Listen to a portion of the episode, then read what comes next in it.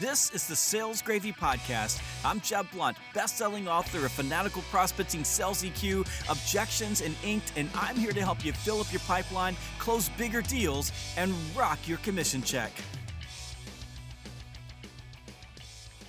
On this episode, I continue my conversation with author Matthew Pollard. Matthew wrote the book Introvert's Edge, and we'll be talking about why introverts can sell, but primarily we're going to be focusing on the pursuit of happiness and why understanding what makes you happy and what you're passionate about is so critical to success in your sales career and, frankly, in life.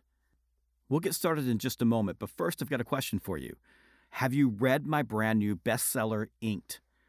Inked is a sales negotiation primer. It is a handbook on how to go toe to toe with modern buyers and win. If you are having a hard time negotiating, if you feel like buyers are taking advantage of you, if you feel like you're not getting what you deserve at the sales negotiation table, then you need to read Inked because Inked will give you the confidence that you need to stand toe to toe with buyers and win.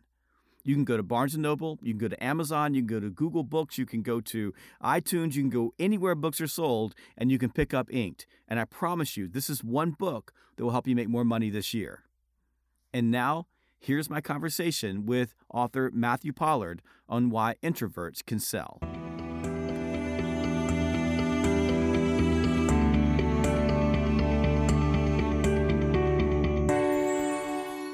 So let's let's stop for a second. Let's let's go back and just do a quick summary. So we talked about some rules for introverts, some things that you have to do. One is you have to have uh, you have to protect your energy and you have to constantly be focusing on how you fill yourself back up again in your way so that you can go be great at selling or whatever else you do you have to have a system so the system is a set of rails that drives everything that you do, and the system is something that you can count on. The system makes you predictable, even though sometimes your emotions are maybe a little bit unpredictable.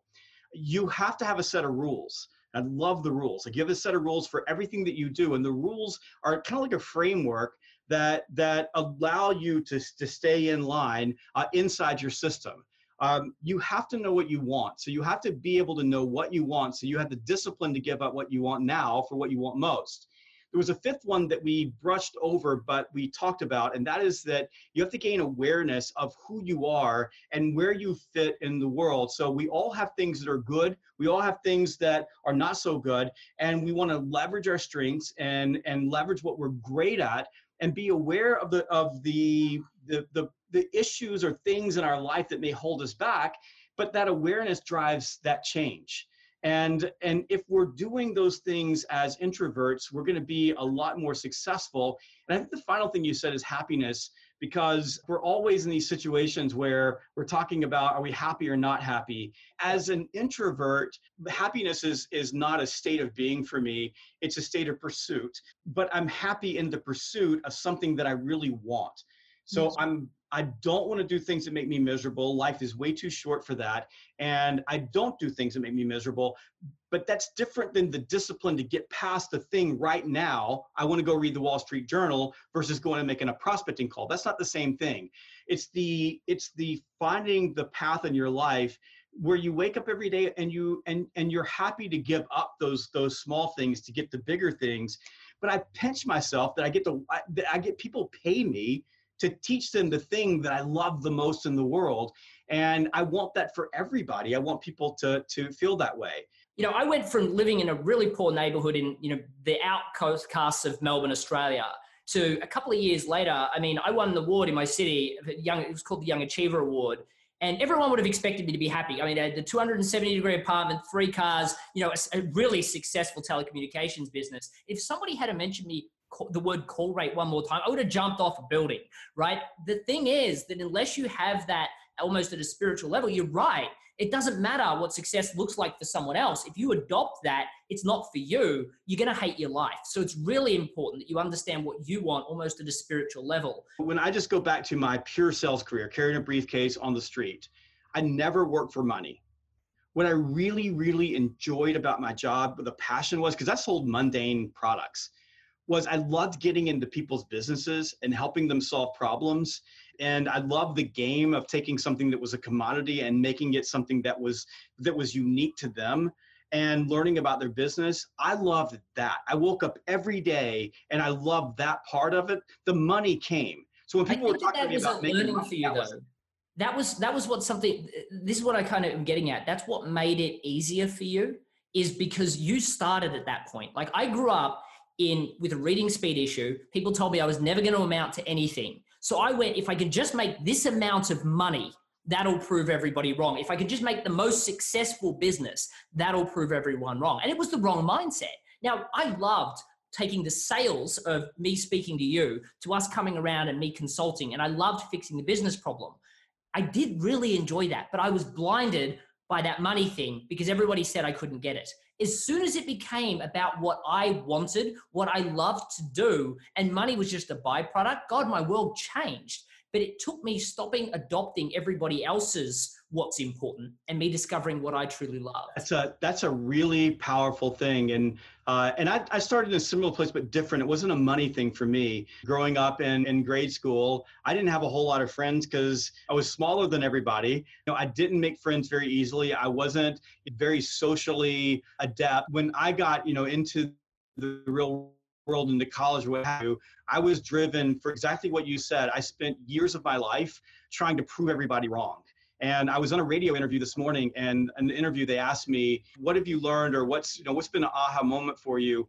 And I said there was a place somewhere I don't know six seven years ago where I had this break, and I quit trying to prove people wrong, and I just got comfortable with what I was really passionate about, and I started to believe that I could sustain this business long term because I was good enough at what I did in terms of teaching people how to do this that I didn't have to worry about that anymore. Now, that wasn't the world that changed around me because the world was exactly the same as it was before. And by the way, the way people saw me was exactly the way as I saw, as I saw before. What changed was that I just got more comfortable in my skin, who I am. And at that moment, this I don't know wave of anxiety that I've been living with for a long, long time moved away. So I totally understand where you're coming from. Just so I had a little bit of a you know a different twist, but it was the I just want to prove everybody wrong. And I mean I wore them like boxing gloves for a long time.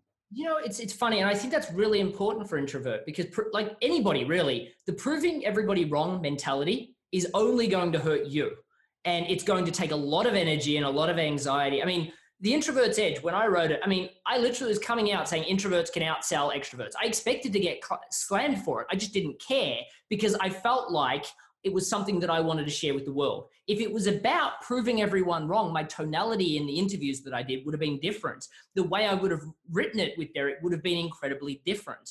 So your motivator's got to be about sharing. It's not about you. It's about giving what you have to the world and if the world, you know, if I had got slammed for the book, I would have been okay with that because I still felt like I got to share what I wanted to share with the world and help the people. If three people had have read it, that it helped, I would have felt fine with that. I mean, I mean, it was great. I mean, Book Authority just listed it as the the number two book ever written for introverts, and that's great.